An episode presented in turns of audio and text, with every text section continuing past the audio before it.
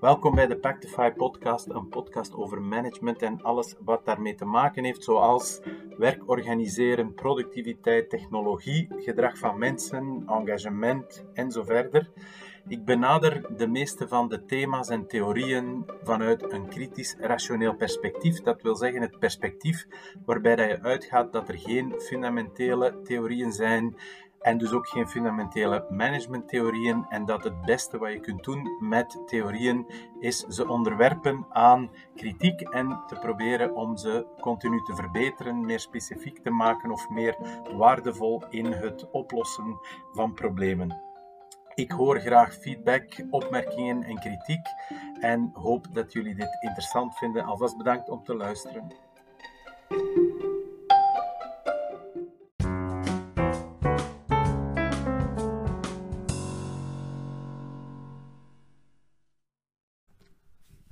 Hi everyone. Today I'd like to talk about the concept of control in management theories. It's obviously a very prevailing concept uh, which is found back in many, if not all, theories about uh, management. And also, you hear people complain often in the sense that their managers are controlling them too much. And on the other hand, also management can state that there is not enough control and that control should be increased. So this is a very interesting concept um, to understand better. But the starting point is already if people complain that there is too much control or that they are controlled too much, uh, that statement isn't, isn't really revealing a lot. Um, it's not saying what they are controlled on and what the potentially negative outcome of that is, or the result or the consequence. So, the interesting question is what do we control in organizations, and what are the kind of outcomes or consequences that are linked to that? And I guess classically we try to control two things. We either control people or we try to control outcomes or results. In fact, I have to say we try to control because control is never absolute uh, or guaranteed um, impact. We always try to control something.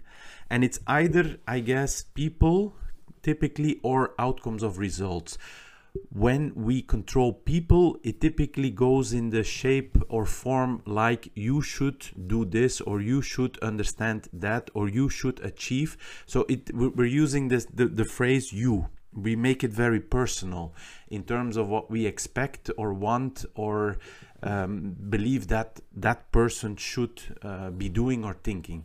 When we control or try to control outcomes or results, we use more the phrase "we should." So we make it impersonal. We we um, associate it with with some collective uh, personality, and we say things like we should increase productivity, we should reduce uh, costs that are all things or outcomes or results in terms of um, effectiveness and, and productivity, but it could also be outcomes and results that relate to how people feel. So we can equally as well say we should act as a team, we should be engaged, we should trust each other.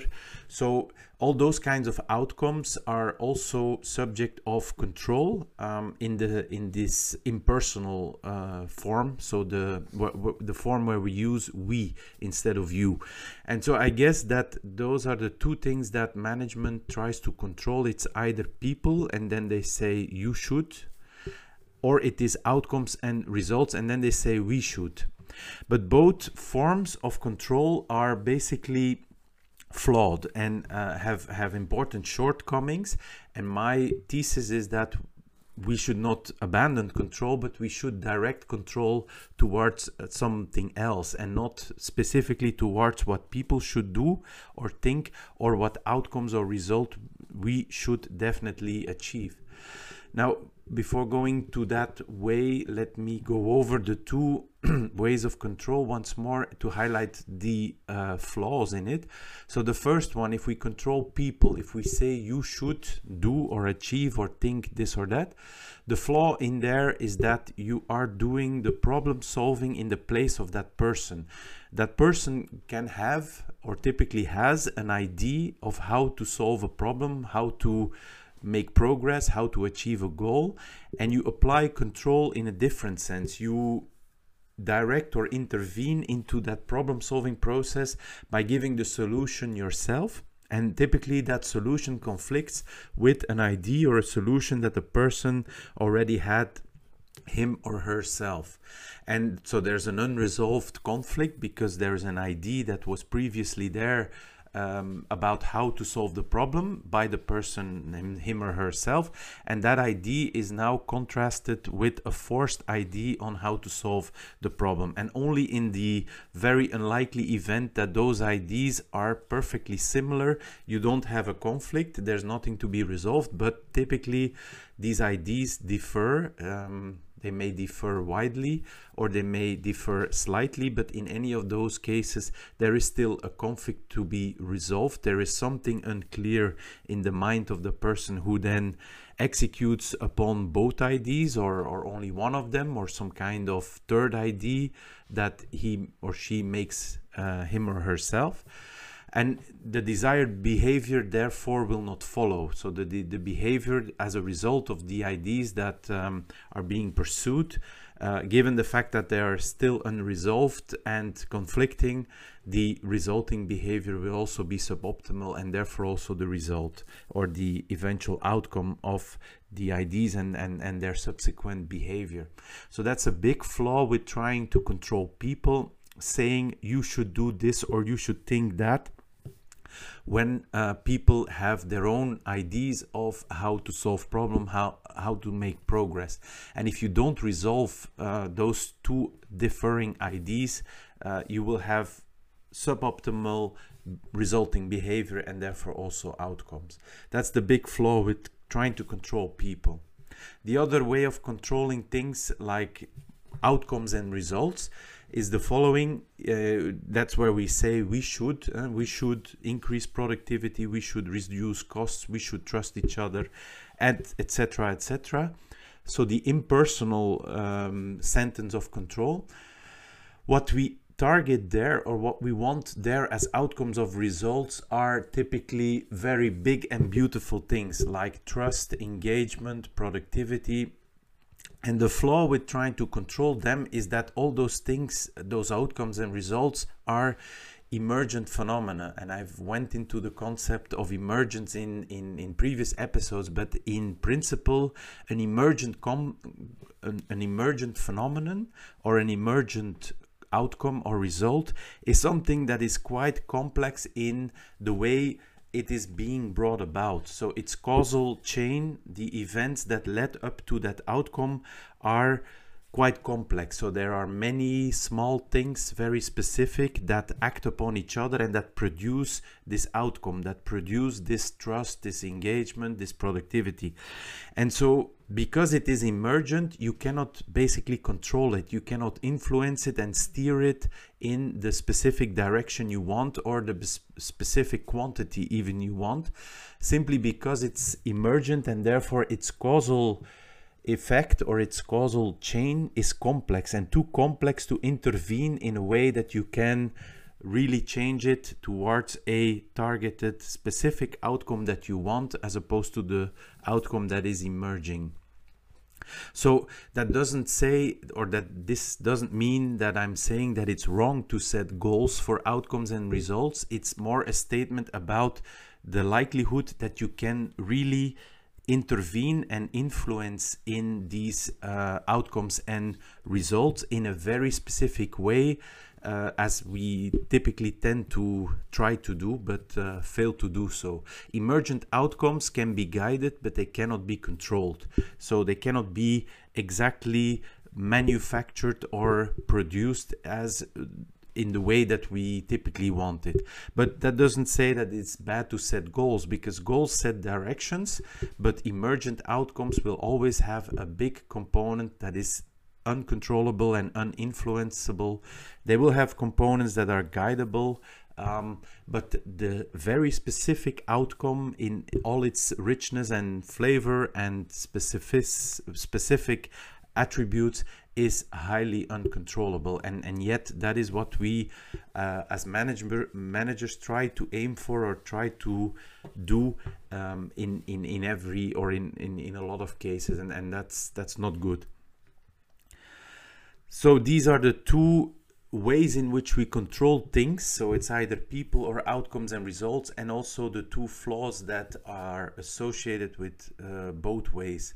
Now, I said that I was going to come up with another subject that we can control or another attribute in management that we can control. And what is that?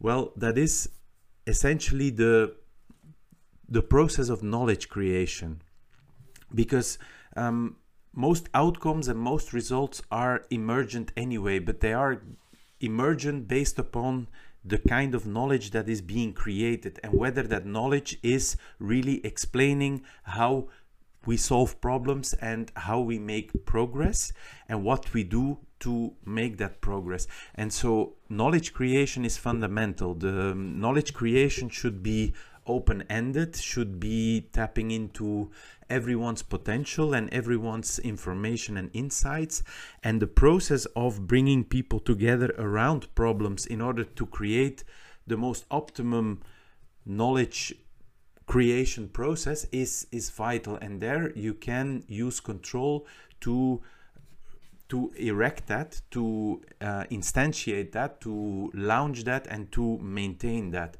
That means that you don't control the actual knowledge that is being created, because that would be again the two uh, in, that would fall into the two bad categories of controlling things. You don't control the specific knowledge that is created, but you control the process that you need in order to have optimum knowledge creation. And those are small essential things that you can control if you don't control specifically and directly the knowledge that is being created at every step of the process. So what are these small and essential things? Well, as a manager, you can decide and control what problems to give to your people uh, in order to solve. And those problems should be good, relevant, they should make the organization better off once they are solved. And so you can actually control what problems people are working on. And in some situations, people are working on the wrong problem or working on an average problem but for too long and you can intervene. You can influence the mix of problems that people work on. You can also intervene and control who is working on those problems. And so you can select people with relevant knowledge but that were absent in the knowledge creation process to be participating in that um, by basically influencing and controlling that. You can also control the participation uh, in the process. You can control the fact that people can have ideas, that there is a minimum of autonomy and so that anyone is allowed to have an ID, for example, as opposed to controlling that everyone should remain into their specific area of responsibility for any ID that they may put forward on the table. You can do the reverse and make sure to allow uh, any kind of ID from anyone um, as long as it's being um, developed and enhanced through the process of cooperation. You can also control the level of transparency on how an ID evolves.